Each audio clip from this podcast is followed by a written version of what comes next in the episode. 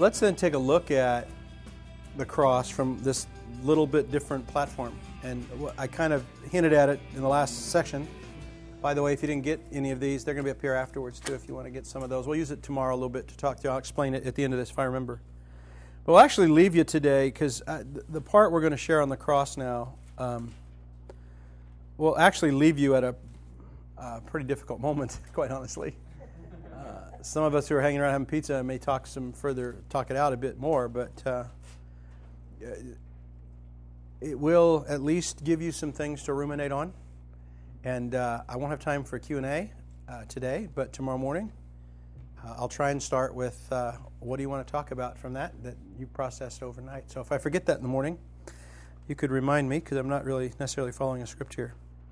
So let's talk about then the cross as punishment or the cross as cure.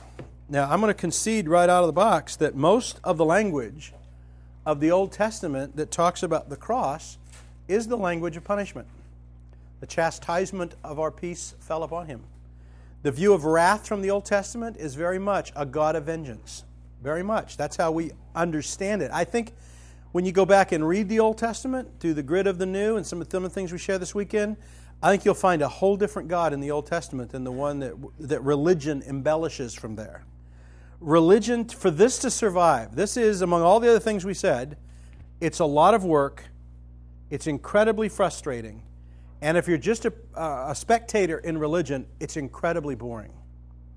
I think religion needs a vengeful God to survive. You've got to have an angry God who's willing to do things worse to you than church, the old way of looking at church, to get you to endure it. And uh, hell makes a pretty good case for that, you know? This is, this is not as bad as hell, so we're going to just sit through this for a couple hours a week, then we're good. And that's uh, it's just worth doing. It's worth giving God His place, you know. So a lot of the language of the Old Covenant does play up the punishment aspect of it. And I think from our side of it, if you're talking about how I look at the cross, you could really the punishment thing, as I said, would work. If that was, you know, God's needed justice, He executes it on the Son, pun intended. I don't have to get what I deserve. And from our standpoint, it looks like that. But I also remember everything in the Old Covenant is written through this grid of shame. Hebrews 9 and 10. The Old Covenant and its sacrifices could never make the worshiper perfect in conscience. So, this grid of shame that makes me feel unworthy, that when God's presence gets near me, I feel suffocated in my sinfulness and fallenness, and I deserve to die and Abraham stretched out before the throne, or Hosea saying, What shall I give the fruit of my body for the sin of my soul? That's all honest reflections of the shame induced life that the fall has brought. And so, yes, when, when you are overwhelmed with shame, punishment executed against the wrong person, an innocent victim takes my place on the cross, that's great news. Except it leaves you with what is God all about?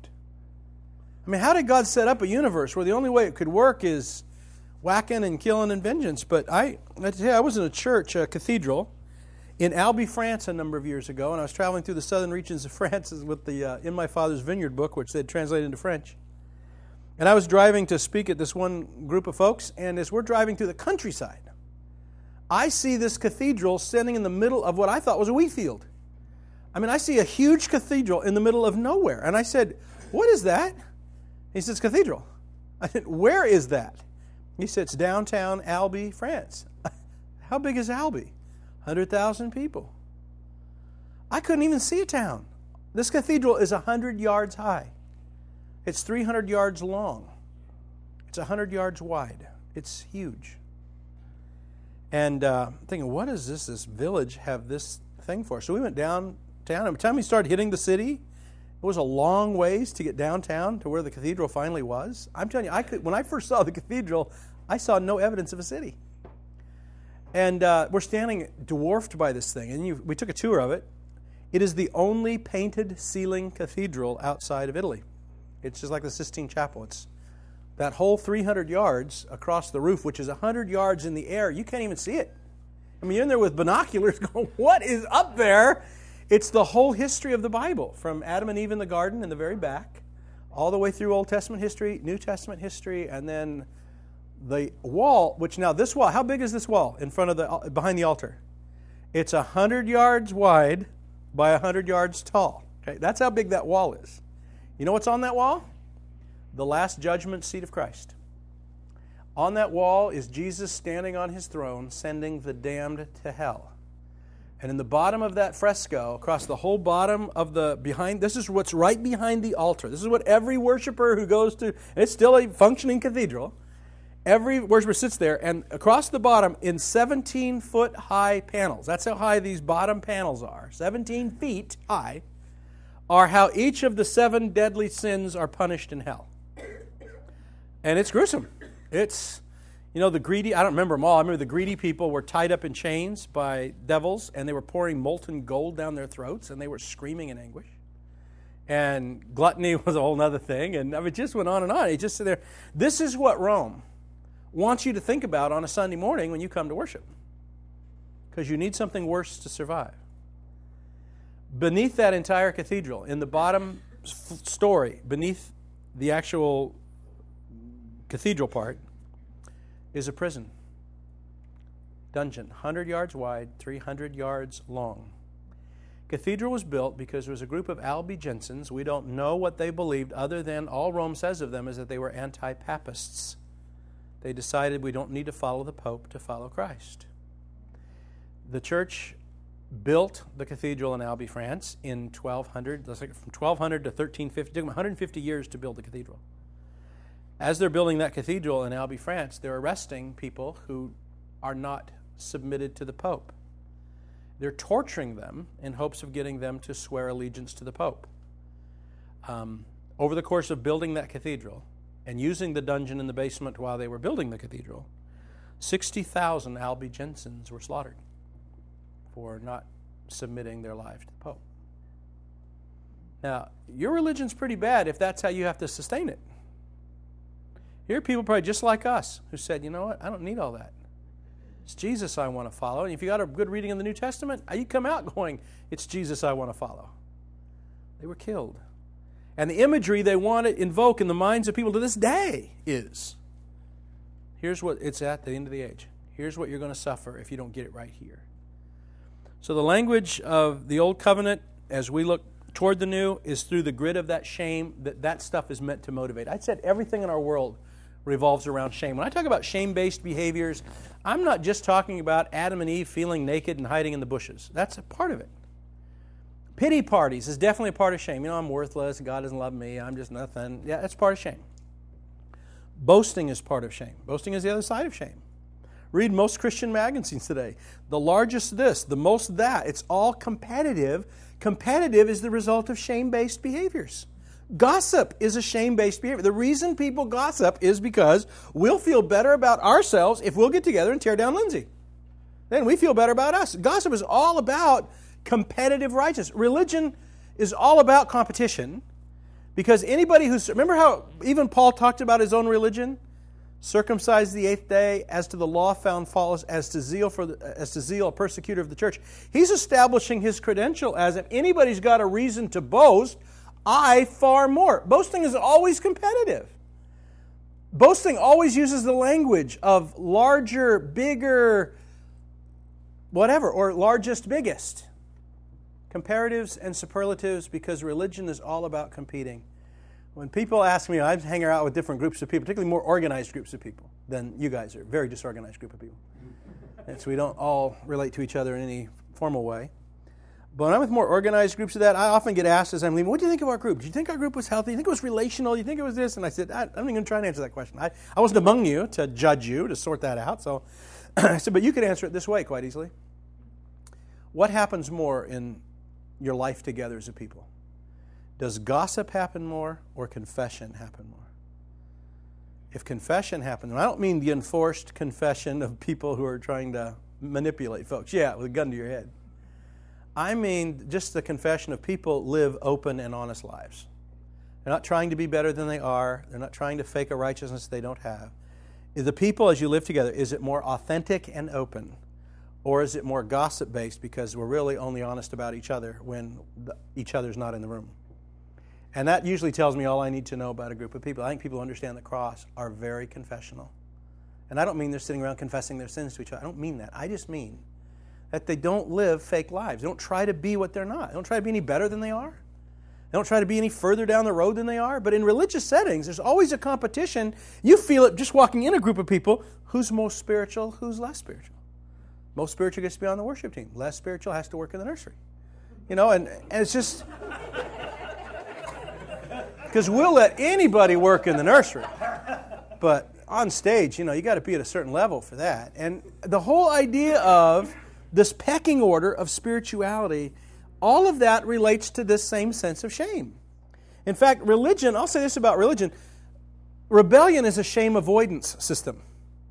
Just ignore your shame, do whatever feels good, and you try and convince everybody you're okay no matter what you're doing because shame's just a fabrication of religion. That's what you that's what rebellious people deal with shame.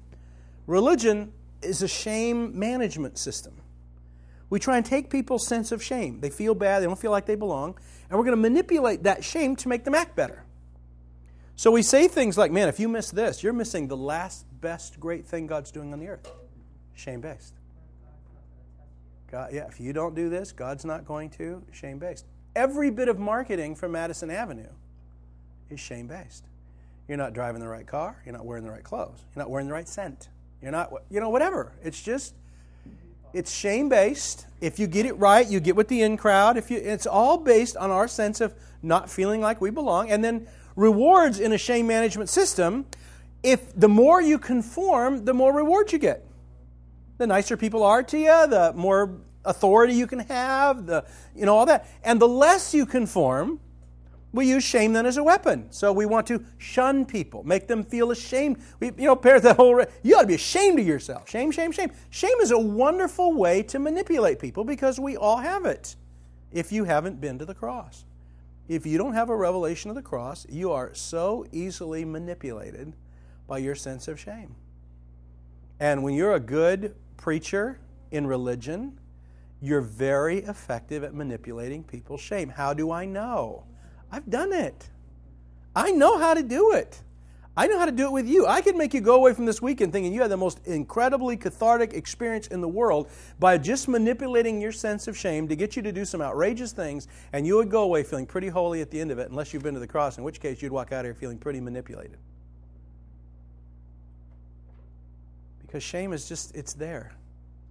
And the only way to deal with shame in a shame management system is you've got to be better than the people around you. Empirically, I know there's nothing, even when I was a good little Pharisee, I knew that in my honest moments, I was not righteous enough to earn anything from God. How much Bible reading is enough? How much sharing with the lost is enough? If you're going to get on that, if you're going to play that game, that was a story told some guy comes into heaven and he's a, cleric from some institution and he meets him at the gate and Peter says, Well, hi, how are you doing? He says, Well, I'm fine. Do I get in? And Peter says, I don't know. How many points you got? He said, How many points do I have? He said, Yeah, how many points do you have? He said, Well, I don't know. I didn't know I had to have points. Oh, yeah, you got a point. Points are important. He said, Well, like, how, how many points uh, do I need? He said, We need 100 points to get in. 100 points. He said, Well, let me think. Uh, I worked at the soup kitchen for 20 years, helping people. That, that, and Peter said, Oh, yeah, I'll give you a point for that. A point? Like a point per year? Peter said, No, I'll just give you a point. A point? So, I was, I was, was a, I was a pastor for 25 years. And said, Ah. I'll give you another point. Yeah, he thought about deducting. I'll, I'll give you another point. So he's sitting there trying to think of everything he can to get points, and he just can't get enough points. And pretty soon he, he knows this guy he knows, a businessman, walking by. Oh, hi, Pete, how you doing? He said, I'm doing great. And he walks on in. He says, What? That guy had points? Peter said, Oh, that guy? He's not playing this game. And I thought, That's great. He's not playing this game.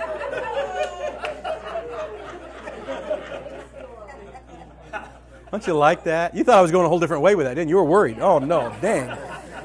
Uh, it was grace coming in and it's hell in the hallway going out. No, he's not playing that game. I love that. When you're trying to compete for your sense of righteousness or worth, or you're trying to earn it through self effort, your most honest moment, you know you're not doing enough to measure up. You're just not. So the only way to make it work is, for me, you just hope God grades on the bell curve. Remember the bell curve? So I don't know that I'm righteous enough, but as long as I read my Bible more than 90% of the rest of you, I'm going to be okay. I don't know how much sharing the gospel really I have to do, but as long as I'm doing more than 90% of the rest of you, I'm going. And I tell you, the, the thought process was really like that. It's comparative. Because in our honest moments, we know none of us measure up, so I just got to be better than most of the rest of the folks I know. It's what makes body life competitive from the very beginning. I have a vested interest in embellishing your flesh and denigrating mine. I have a vested interest in embellishing my good points and disarming yours. It's weird, isn't it? Because you can't get there that way. So it undermines relationship. So I will say there's a lot in, the, in, in Scripture, particularly the Old Covenant, that looks toward the cross as punishment. Because from some sense that it looks like that. But the New Testament begins to paint a very different view of this cross.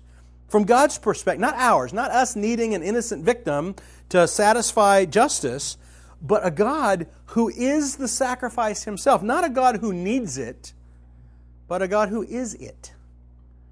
Some of the language. Let's look at 2 Corinthians chapter 4, because I, excuse me, 2 Corinthians chapter 5.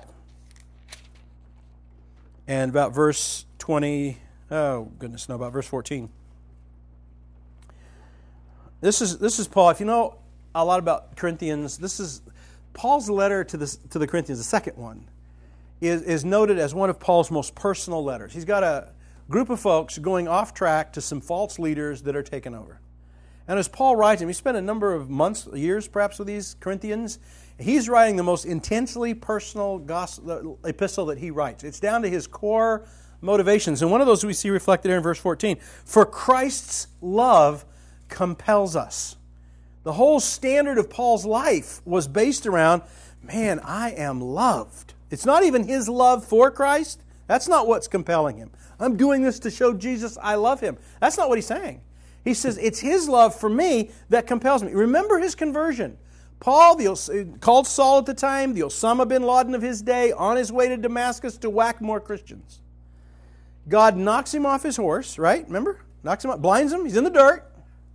And the voice booming from Jesus, Saul, Saul, why are you persecuting me?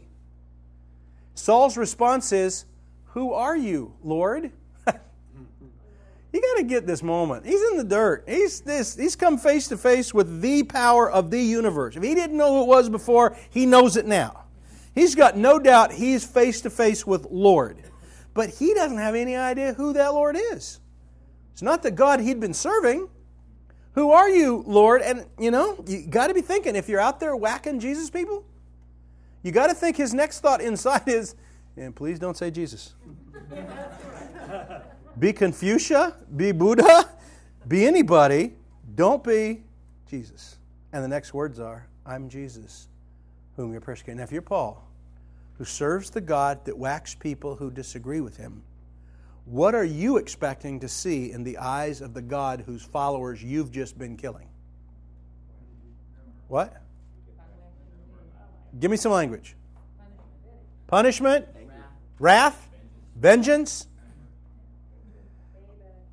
payback. Oh, you. I mean, he looks up at that out of his blind eyes and all that, looking into what is he expecting to see in the eyes of that voice? But all the things we just said, vengeance, and what do you expect to happen to him on that road? You're on the wrong team. You've been playing for the wrong team for a long time. You've been killing people I love. What did he expect to see? All that we just said. What did he see? Love.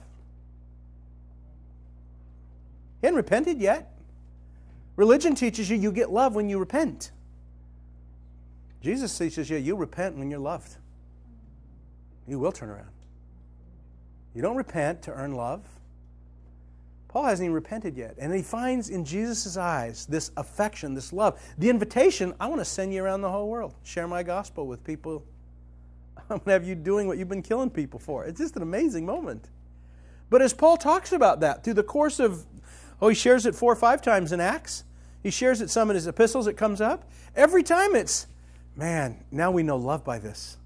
I was loved by the one guy who deserved to whack me in the dirt, who would have been fully justified to nail my hide to a wall. He invited me to be part of his kingdom. It's the love of Christ that compels me. because we are convinced that one died for all, and therefore all died. And he died for all, that those who live should no longer live for themselves, but for him who died for them and was raised again. So from now on, we regard no one from a worldly point of view. Though we once regarded Christ in this way, we do so no longer. If anyone is in Christ, he is a new creation. The old has gone, the new has come. Did this verse ever make sense to you in religion? Isn't it another one of those verses you go, well, okay, theologically that's true, but we still wake up to the old Wayne, the old whoever you live with. You still struggle with sin, and you go, what do you mean all things have become new? Nothing's become new. And I'm working hard to try and make things look like they're coming new. And Paul just says, well, all things became new. What became new? Your nature, your life in Christ, your being in Him. All things become new. Does that mean Wayne's new? In some sense, yeah. In some other sense, it means all Wayne's brokenness still needs to be touched by the King. Forgiven is easy, transformation's tough. I mean, if you fail me, if somebody hurts me here, can I forgive you without exacting punishment? Yeah. In fact, I'm kind of asked to do that. Peter says, Jesus, how much time? My brother's bugging me. How many times should I forgive him, man? Seven times? Peter thinks he's being generous. The answer is now 70 times seven. Now we're putting in the realm of a year of Jubilee, the whole spiritual reality of Jubilee, which is no debts carried over. Everybody starts new. And Jesus is invoking that every day.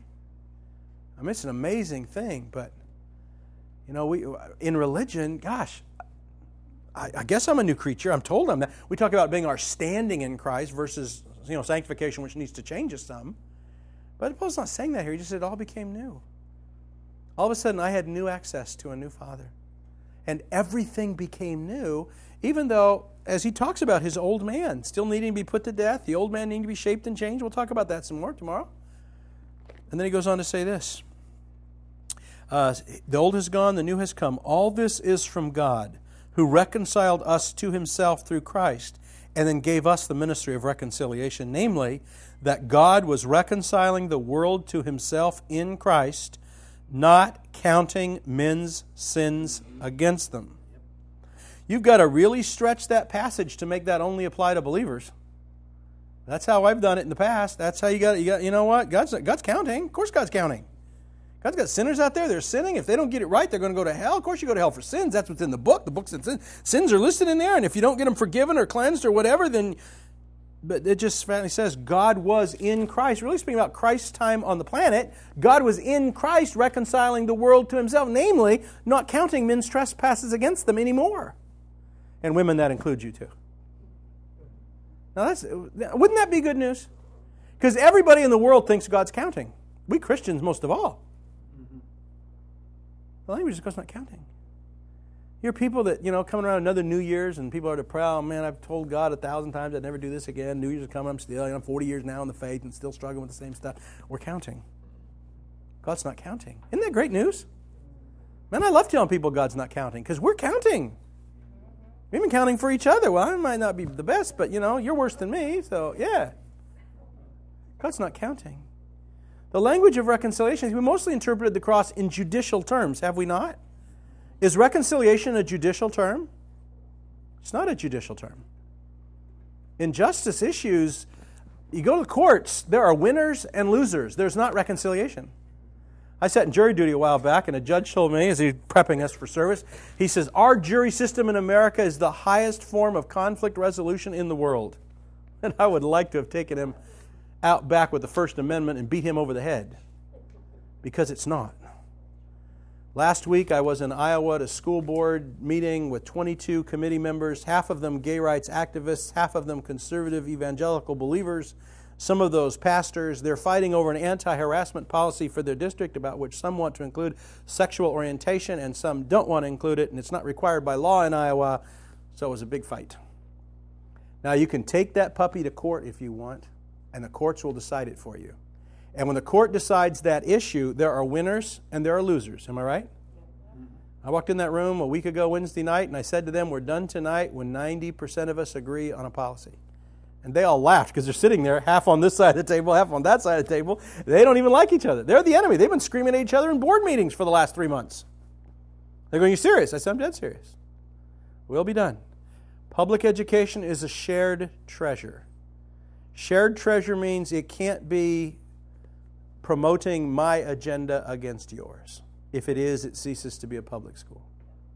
So, how is it fair to our differences? And there's a whole lot that went on. By the next night, that started on Tuesday with them, finished Wednesday night. Wednesday night, we voted out a policy 22 to 0 for that school district. Now, what happens in that room is called reconciliation. Did anybody change their beliefs about homosexuality in the course of the meeting? No, no one changed their views. What we agreed to do was share the forum. Let's make sure it's safe for every student, period, no matter what. And they worked hard at writing a policy that said we're going to share the district and we're going to be fair. And we're not looking for the district to prefer me over you. So the district's not going to have uh, gay pride parades. They're not going to have Christian pride parades. That's not the school's responsibility. I walk out of there, not only has the, has the town have an agreement, something they've been fighting about for three months, but there are also people who were mortal enemies Christian pastors, the head of PFLAG, Parents for Le- Lesbians and Gays. And I watch after the meeting, they're talking to each other, walking out. There's a relationship that's begun. That's reconciliation. The language of the cross is the language of reconciliation. It's not justice. It's not the advocate with the Father saying, oh, okay, we'll have to let him in.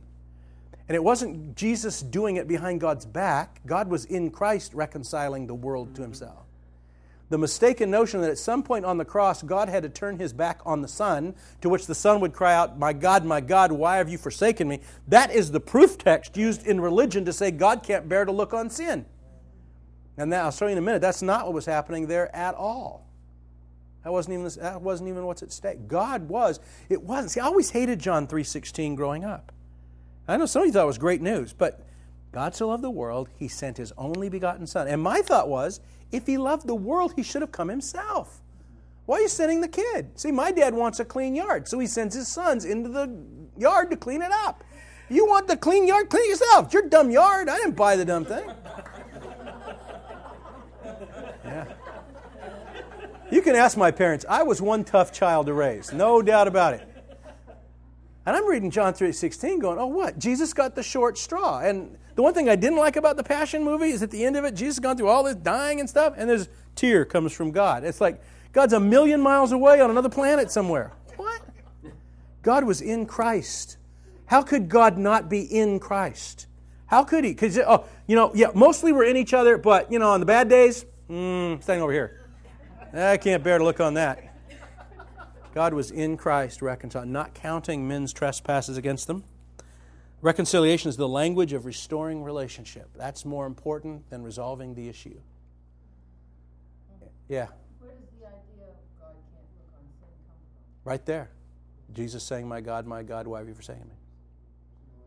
Then people say, see, what I was told about that growing up, when all our sins were put on Christ, and he was guilty of all our sins, God couldn't bear to look on that. God had turned his back on the Son.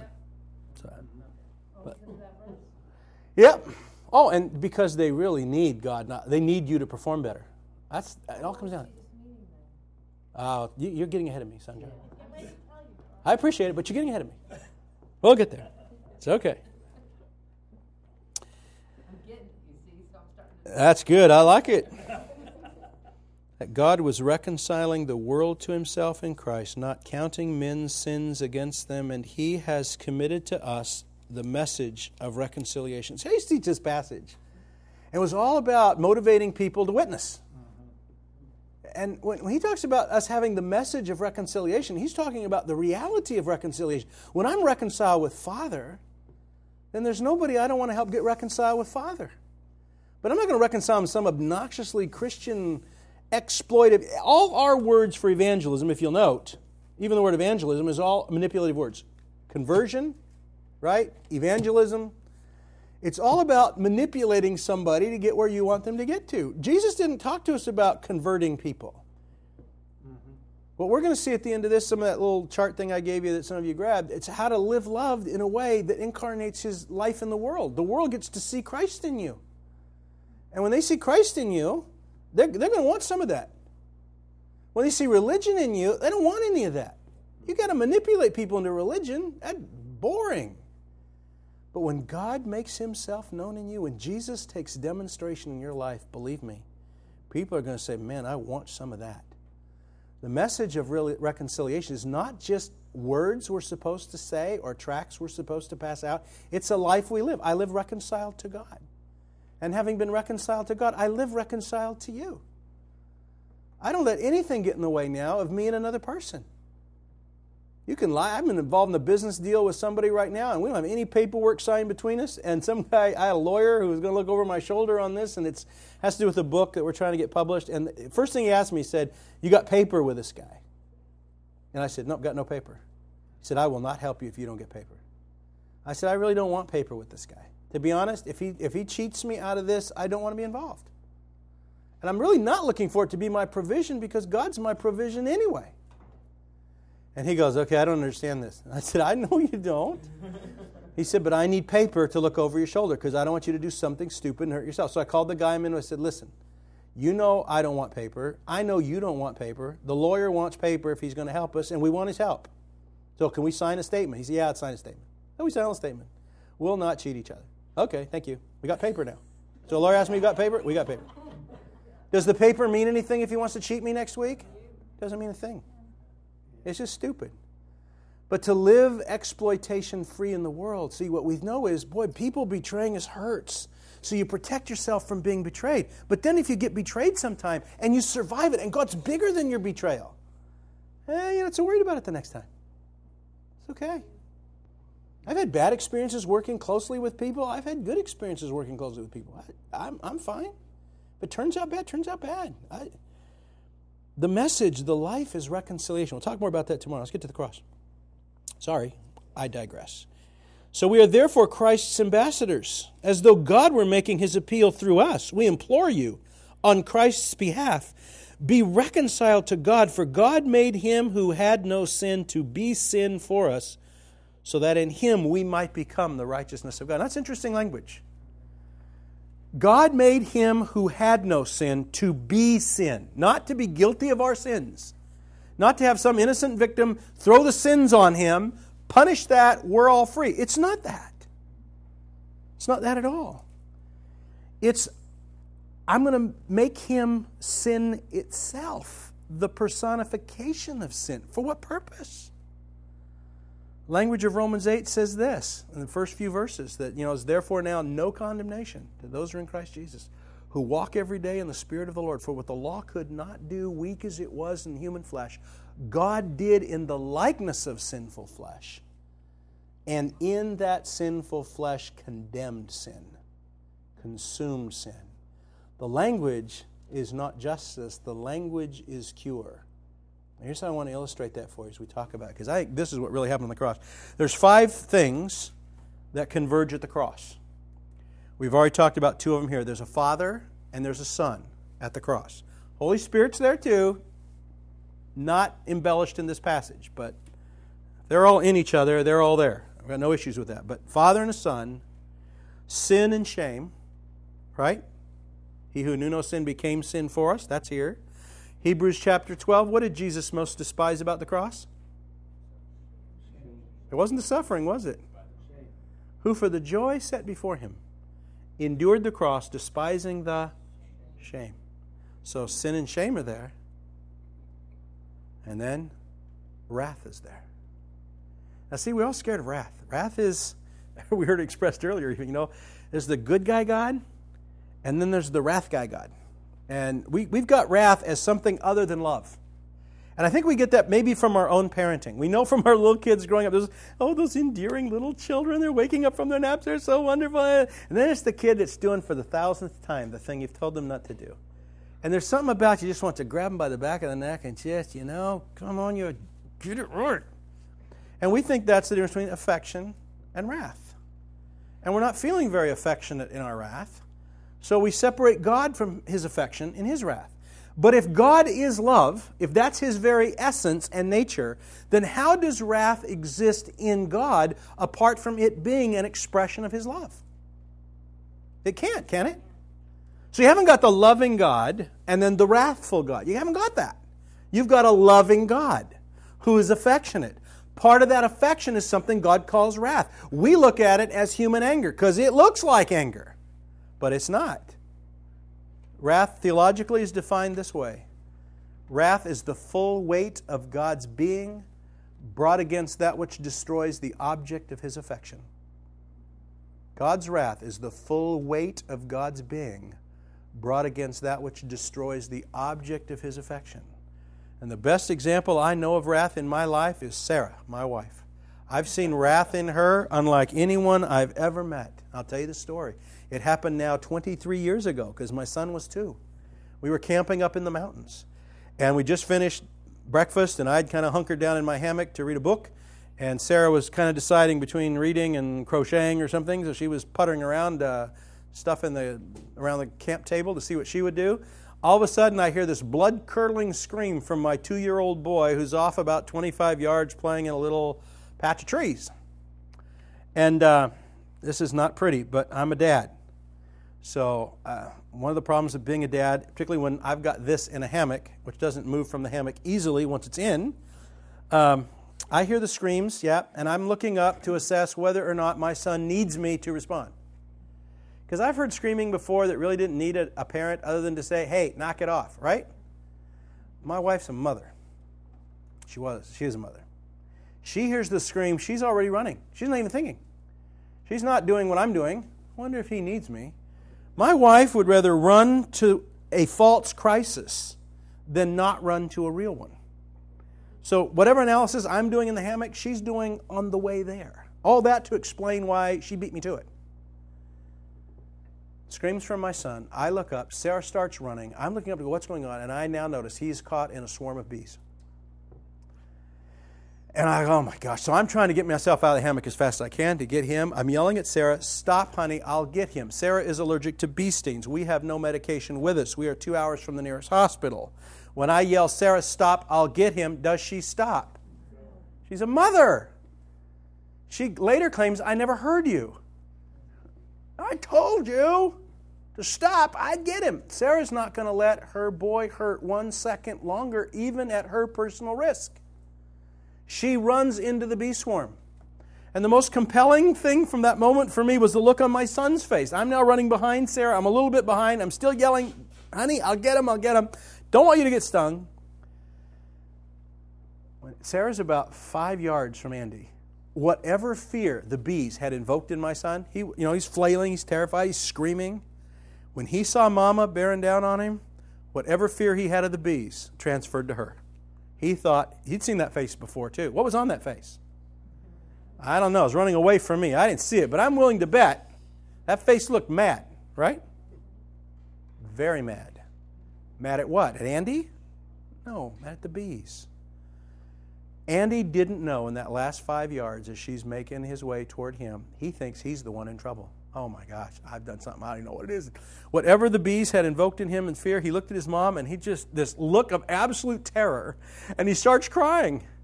And Sarah scoops him up, and it takes him a moment to realize she's not picking him up to whack him a good one. And she's done that before too. She was picking him up to hold him to her chest and to run him out of the bee swarm. He finally gets that. And his cries of fear and don't have it suddenly change to just sobs of safety. And Sarah runs out of the swarm, and I'm there fairly quickly after. And Andy never got stung. Sarah did. That's wrath. The full weight of her being brought against that which destroys the object of her affection. Do you get it? That makes sense?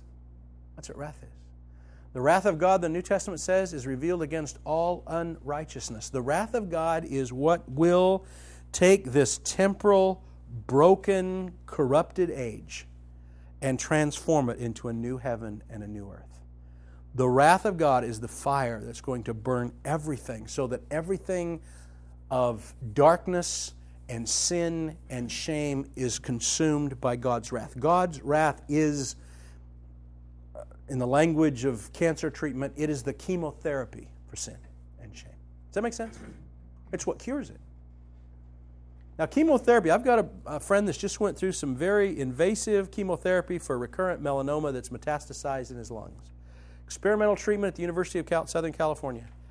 Um, we, every time he was in there getting treatment, we were down, my wife and I visiting him, just helping he and his wife get through this thing. 10% chance of the chemotherapy even being effective. 90% chance that it wouldn't be. What's chemotherapy? It's poison, isn't it? The hope with the poison is we've got this mixed in the right amount of brew that it's going to kill all the bad cells in you without killing too many good ones. It'll kill some good ones, won't it? Hair falls out, stomach lining gets disrupted, so people get nauseous. It's all part of chemotherapy because those are the good cells that are getting killed by the poison. Chemotherapy is controlled poison. And we hope we've mixed it in the right amount that will kill the disease before it kills you. And my friend, we just finished that treatment. He got his scan back a couple weeks ago. His lungs are completely clear.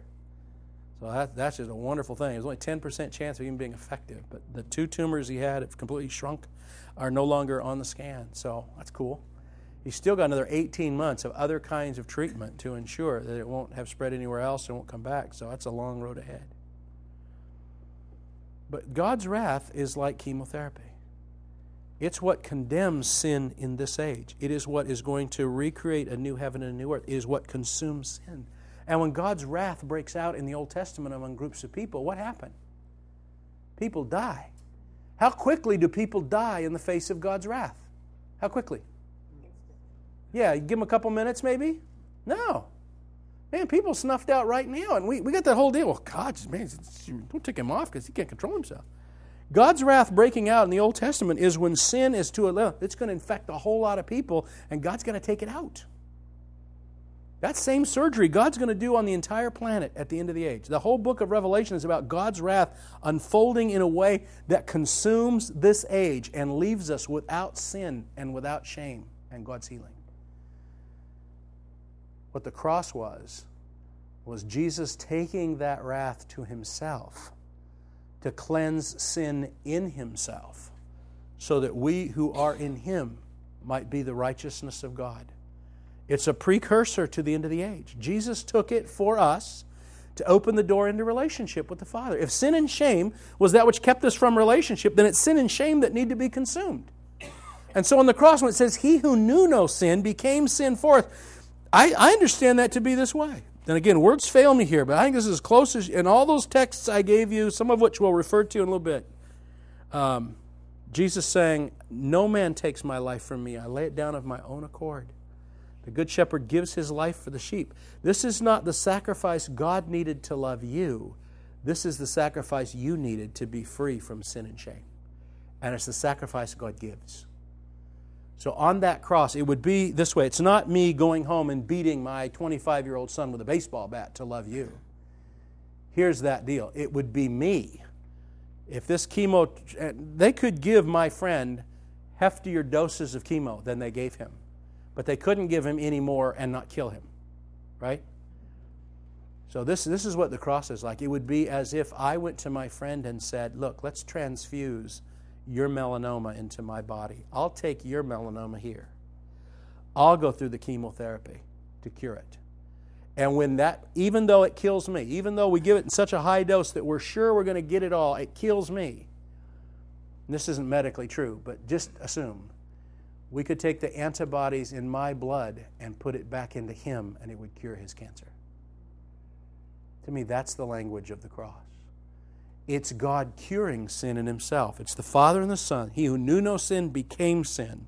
That sin confronts the wrath of God, and that confrontation of wrath, wrath consumes sin in the Son. It's the chemo that clears it out. So that now we who are in Him are the righteousness of God. Now we who are in Him. No, there's therefore now how much condemnation? None. Because He's dealt with it in Himself already. God has dealt with in His Son everything that He would ever require of you or me. He's already done it. And so when I realize, when I get the reality of that, however God makes that clear, it's more than just an intellectual, oh, okay, that sounds good. There's something innate in our sense of who God is. And this, before your eyes, Jesus was clearly portrayed as crucified from Galatians 3. There's some knowing reality where this comes home. My gosh, this Father loves me.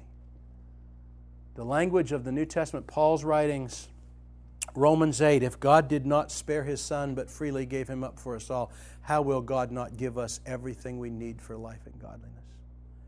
And now we know that nothing can separate us from the love of God, not height, nor depth, nor angels, nor principalities, nor things present, nor things to come. He goes on this. What, what Paul comes away from the cross is wow, this God loves me more than anyone ever has or ever will. It connected him to the Father, it connected him to the Son, it connected him to the Holy Spirit. My appeasement based view of the cross didn't do that. In the end, I might say, well, yeah, Jesus loved me. He was a good guy. He took my punishment that I deserved on himself. But what does it say about God? If it is in fact they took the disease, sin and shame, they took the wrath of God themselves to cure it. And in themselves, when Jesus says it is finished, I think he means it is finished. Sin now has been consumed in the Son. It's done. And it took him, this is not specifically spelled out in Scripture, but I don't think we'd be far afield from looking at the six hours that Jesus hung on the cross and darkness covered that whole time. That may have been the span of time by which he was consuming the wrath of God, or the wrath of God, better said, consuming sin in the Son. If it took six hours of wrath to cure sin, and we humans lived how long in the presence of wrath? Less than a second. What hope had you of ever being your own salvation? What hope had you? What hope had I? If I couldn't bear a millisecond of wrath without dying, the perfect victim isn't God saying, okay, I've got this really good thing. It's he needed to be sinless so that death had no hold on him, so that he could live through enough wrath to consume sin in the Son. The tortures of the cross were not what Jesus was praying about in the garden as horrible as the cross and the nails and the crown and the torture and the mockery and the stripes and all that was doled out to him that we saw depicted in that Passion movie, among all that stuff, still doesn't get to the point of salvation, which is not the sin has been the Son has been tortured enough for God to be satisfied with sin. It is that God in Himself consumed sin in the likeness of sinful flesh and that God has resolved in Himself your disease. And when He stood that day in the garden and looked over, and don't think He wasn't there, He wasn't just there later in the day. He was there when Adam and Eve were talking to a snake. And the snake was lying to them about who God was. And it shook their confidence in the one who created him. And he knew that this would plunge the world at least into six, seven thousand years of pain and conflict and war and disease and sickness and betrayal and hurt and depression and anxiety. He knew all that was going to unfold from this one thing. And God stands there and doesn't stop it. He knows He's going to pay the biggest price for that, not us. He's going to enter into our world that we have defiled. He is going to take sin into the Son, into Himself. He is going to allow sin to be consumed in the Son. The cross then becomes the point of cure. Wow.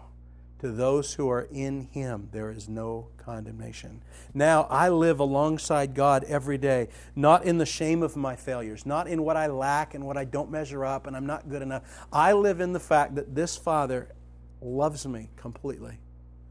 And He has addressed everything in my life that needed to be transformed, has satisfied it in Himself on the cross, in the Son.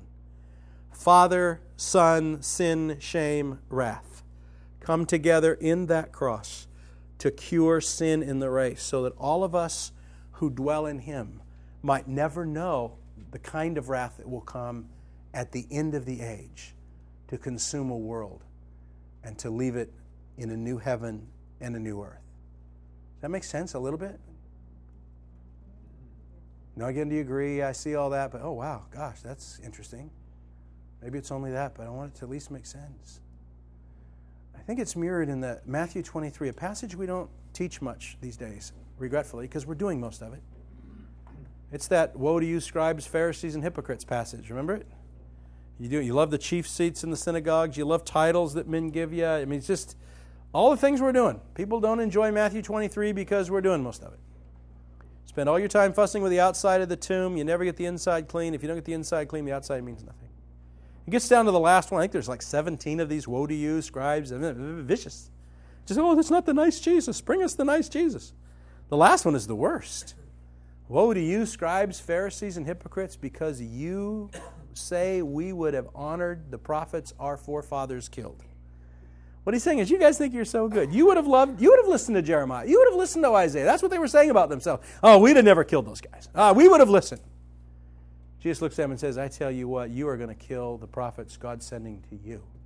Who's he talking about? Himself. Absolutely himself. And Stephen and James and others that would follow. Yeah, the people who are going to speak the life of God in that day, they were going to murder.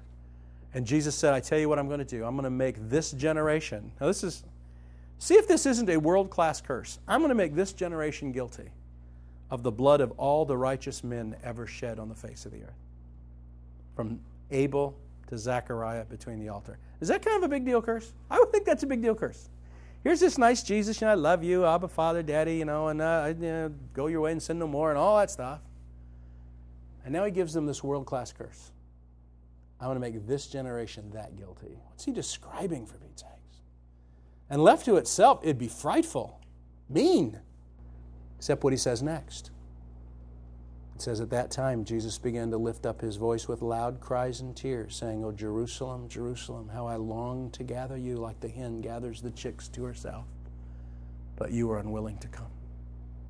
What is he saying? I think the curse he's describing at the end of that litany in Matthew chapter 23 is the curse he's going to drink on that cross. I think it's that curse. And what he's saying in this other little picture he gives like the hen gathers the chicks to herself. When does a hen do that?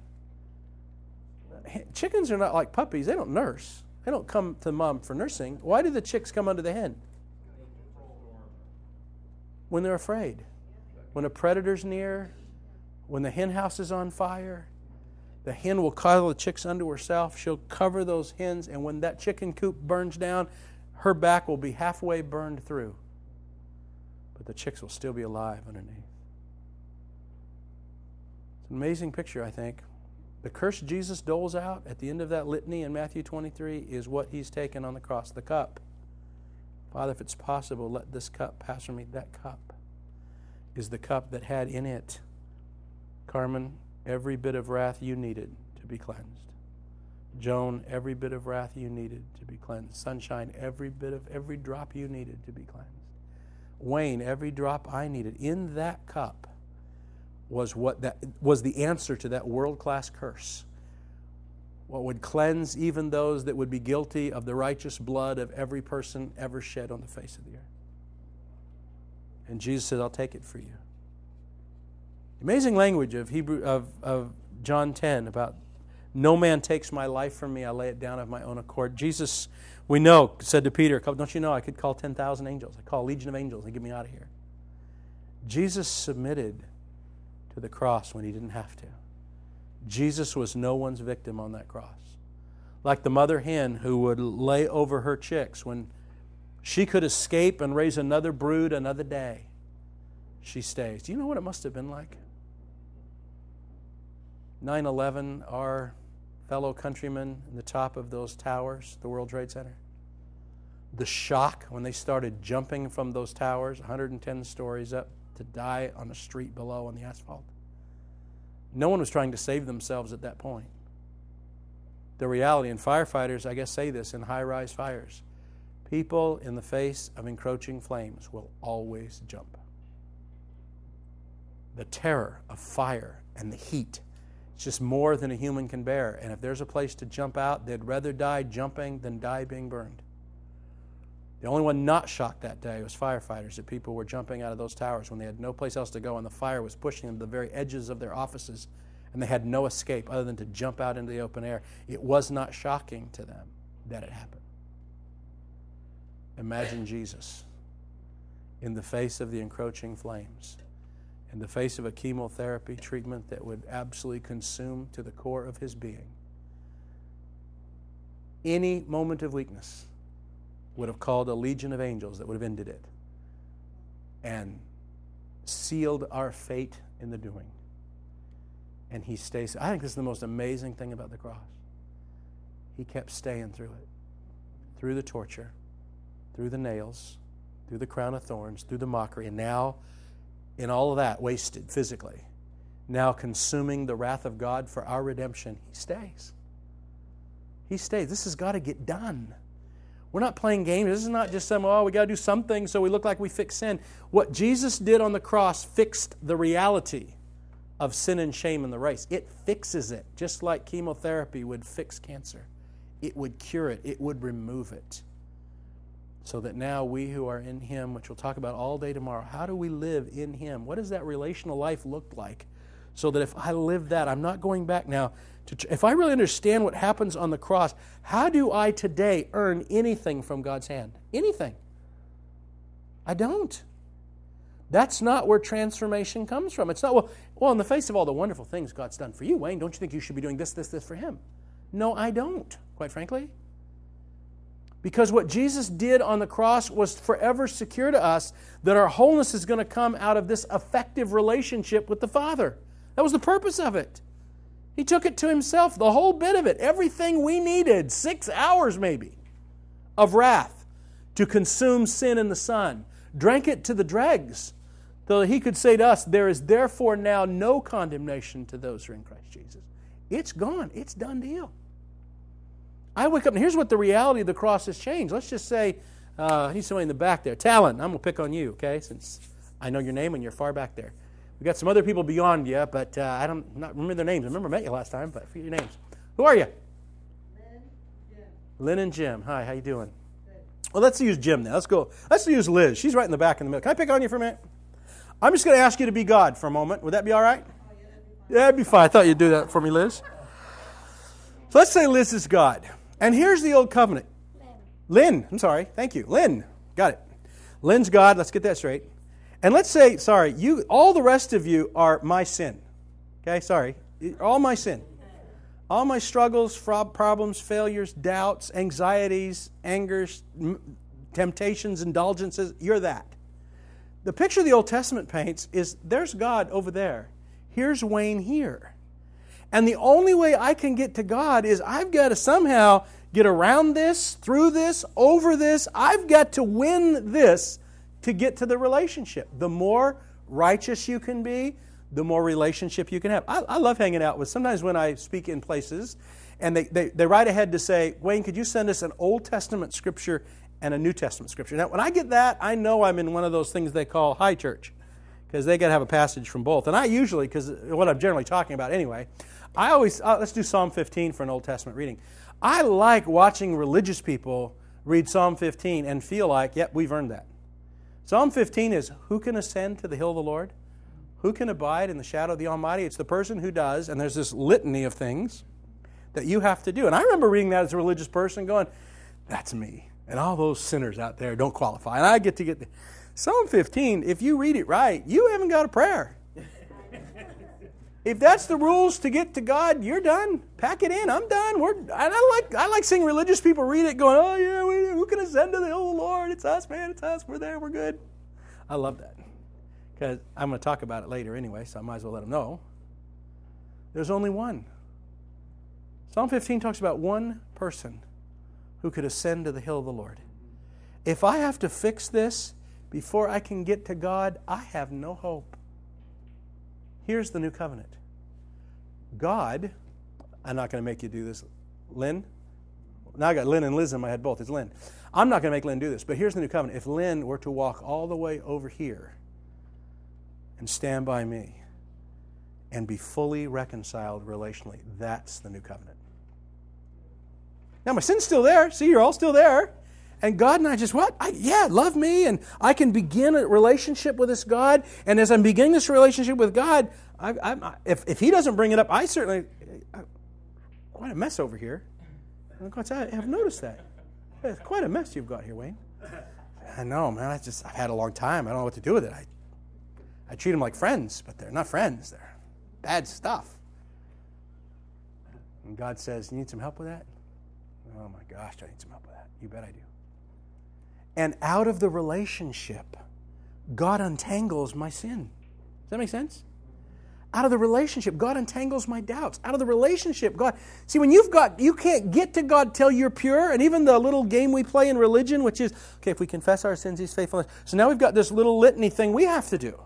So we're coming to worship on Sunday morning or Saturday night or whenever we do it. Okay, now let's uh, first we should confess our sins, and then we got to be thankful to God, and then we've got to, and we got this whole litany, which is all what? It's all about making us clean so God's safe to be with. And it robs us of the very relationship God wants to have with you at your most broken. That God wants to come right up to me right in the midst of all this and say, Quite a mess there, boy. I say, Isn't it? You tired of working on it? You say, oh boy, am I tired of working on it myself. I fixed part, I had part of you in a closet for a while, and then somehow you sneak back out again. I've never figured that out. And I've got doubts, and I try and pretend they're not doubts, and then suddenly they're doubts again. And then we do these really games with you. We go these high cathartic kinds of gatherings of the body where we're going to put all our cares on God, and then none of us are anxious anymore. And we come away from that going, wow, just I feel so good. I feel so free. And the next morning you wake up, and the anxiety's still there because nothing's changed yet, really. It's just in a wonderful environment of people who love God together. You can push that stuff away for a time, but that's not how we talk about it. We talk about it as, you know, I put it all on the altar and then I took it back again. What a horrible wretch I am. I'm just never going to get this right. And I tell you, it's so nuts. Here's how I know you understand the cross.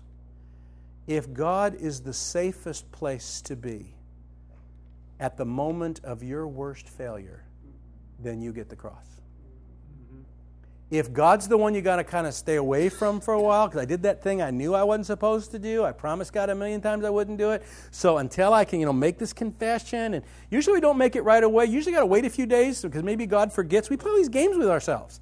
Yeah, God will forget. Three weeks from now, He won't remember it. And we'll just bring it up. Oh, God, you have to forgive me. And uh, oh, from the east is from the west. God doesn't remember anymore. We do weird stuff with all that. Religiously, forgiveness is nothing more than denial. Forgiveness relationally, God forgive God does not count my sins against me. But that doesn't mean God says, ah, we don't care then, sin all you want. God says, Wayne, don't you know this makes you less Wayne? Not only does it make me less Wayne, whenever that sin expresses itself around my wife or my children or my friends or acquaintances or people I pass in the world, not only does that sin diminish me a bit, it diminishes them a bit. You got it? And you're not big enough to fix it. So, wicked man that I am, who will set me free from the law of sin and death? That's where Romans 8 begins. Ah, there's therefore now. God in the cross has come this side of it. He and I get to enjoy this relationship that I didn't earn and that I can't earn. And as I fellowship and commune with Him, live in Him, you know what? He begins to sort things out in me. And as He sort things out in me, I can I can invite him into my most broken moment. I can get impatient with Sarah and yell at her about something and go in the other room and say, God, did you see what I just did to that woman? Not all the kind of what a stupid idiot I am, 40, 55 years old, I should know better than this. Or I'm 53 actually. I don't know what to do about all that. I was going to lie and tell you I was 40 and now I was going to make it too I'm so confused. see, now I go in the other room and I'll just say, God, do you see how I just treated her? You see that? Oh, yeah. Man, I hate that. That's confession. See it the same way God does. I hate it. God, what in me? What do I not know about you? That if I knew it, I wouldn't bleed all over Sarah with that. And God, He doesn't answer me in that moment. Here it is, Wayne. Three points in a poem. but God begins to send me on a journey that unlocks what is angry in Wayne, that feeds off into Sarah, or impatient in Wayne, that feeds off into my children.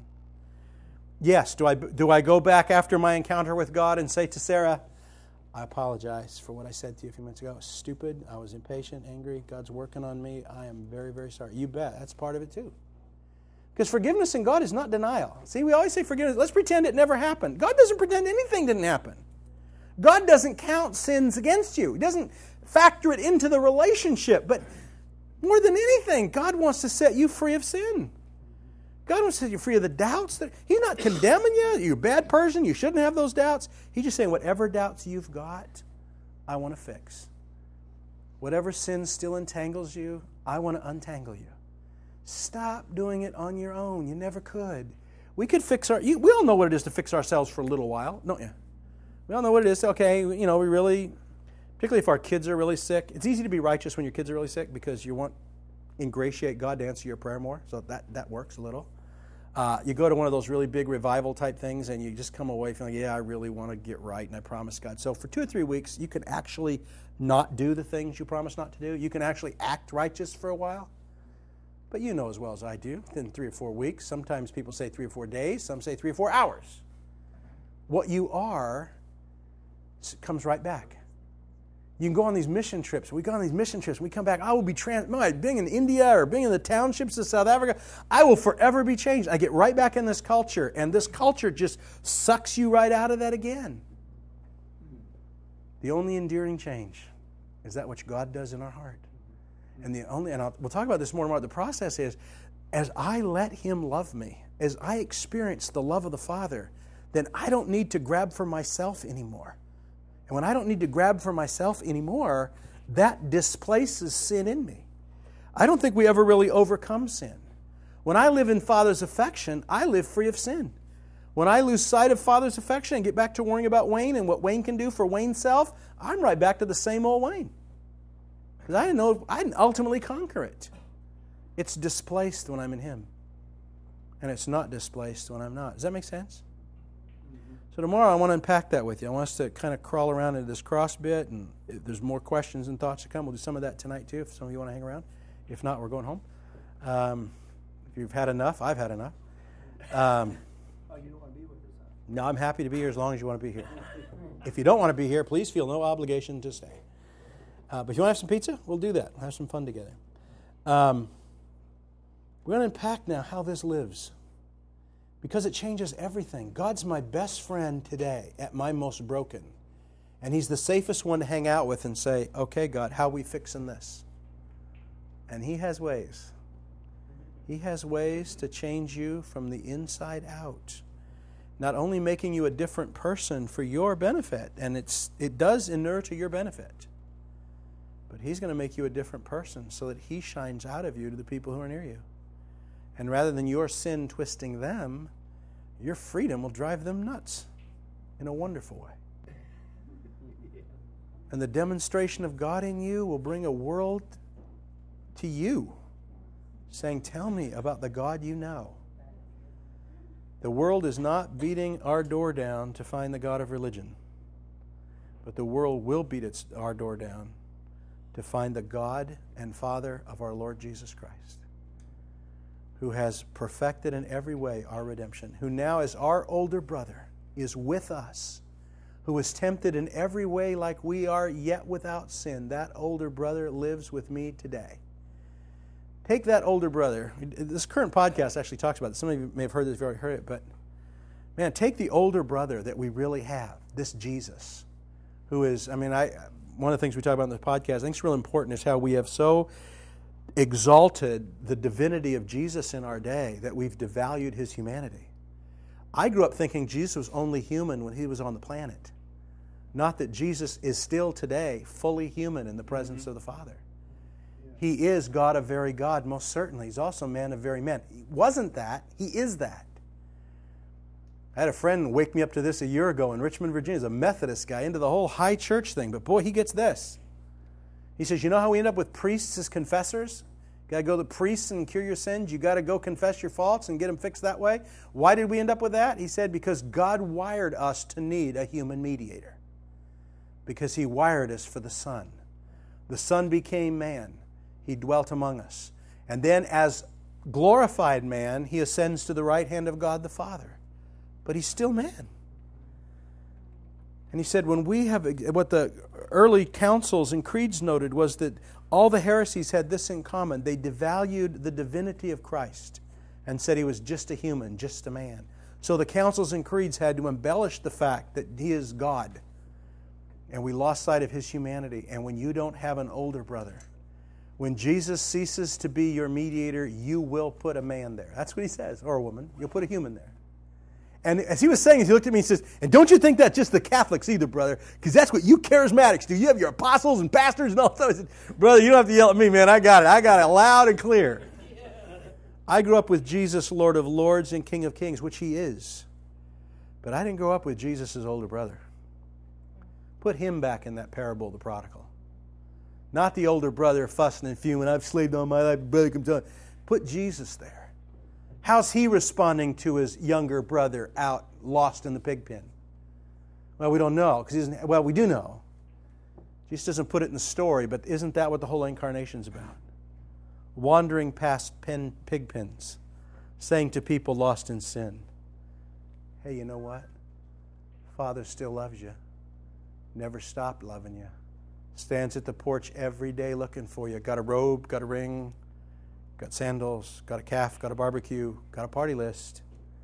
Any day you want to come home, Father's ready to bring you home. Come on, let's go. That's the older brother we have.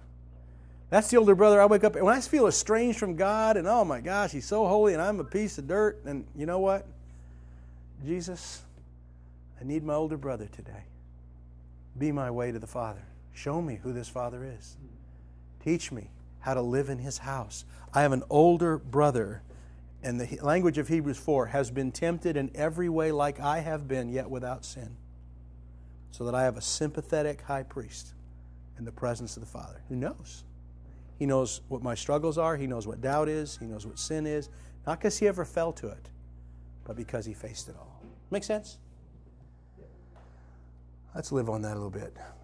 Take a night and Father, we just want to ask you as we leave here, whether we even hang out a bit more or we all go, but Father, I pray you just over the hours we have between now and tomorrow, about 18 of them, just pray you'd salt some things in our heart that would be important for each person to see that will help them be more effective in living this journey. Help them be more free to let you work this out in them and so, Father, whatever that is tonight and tomorrow morning, and while we sleep, speak in our hearts and speak in our minds, and win us to who you are and clear up things in us that need to be cleared up. And Father, I just pray you would help this just sort out its way in us, not just overnight, but man, now till the end of the age. Teach us how to live in your love and your affection, to live in the reality of the cross.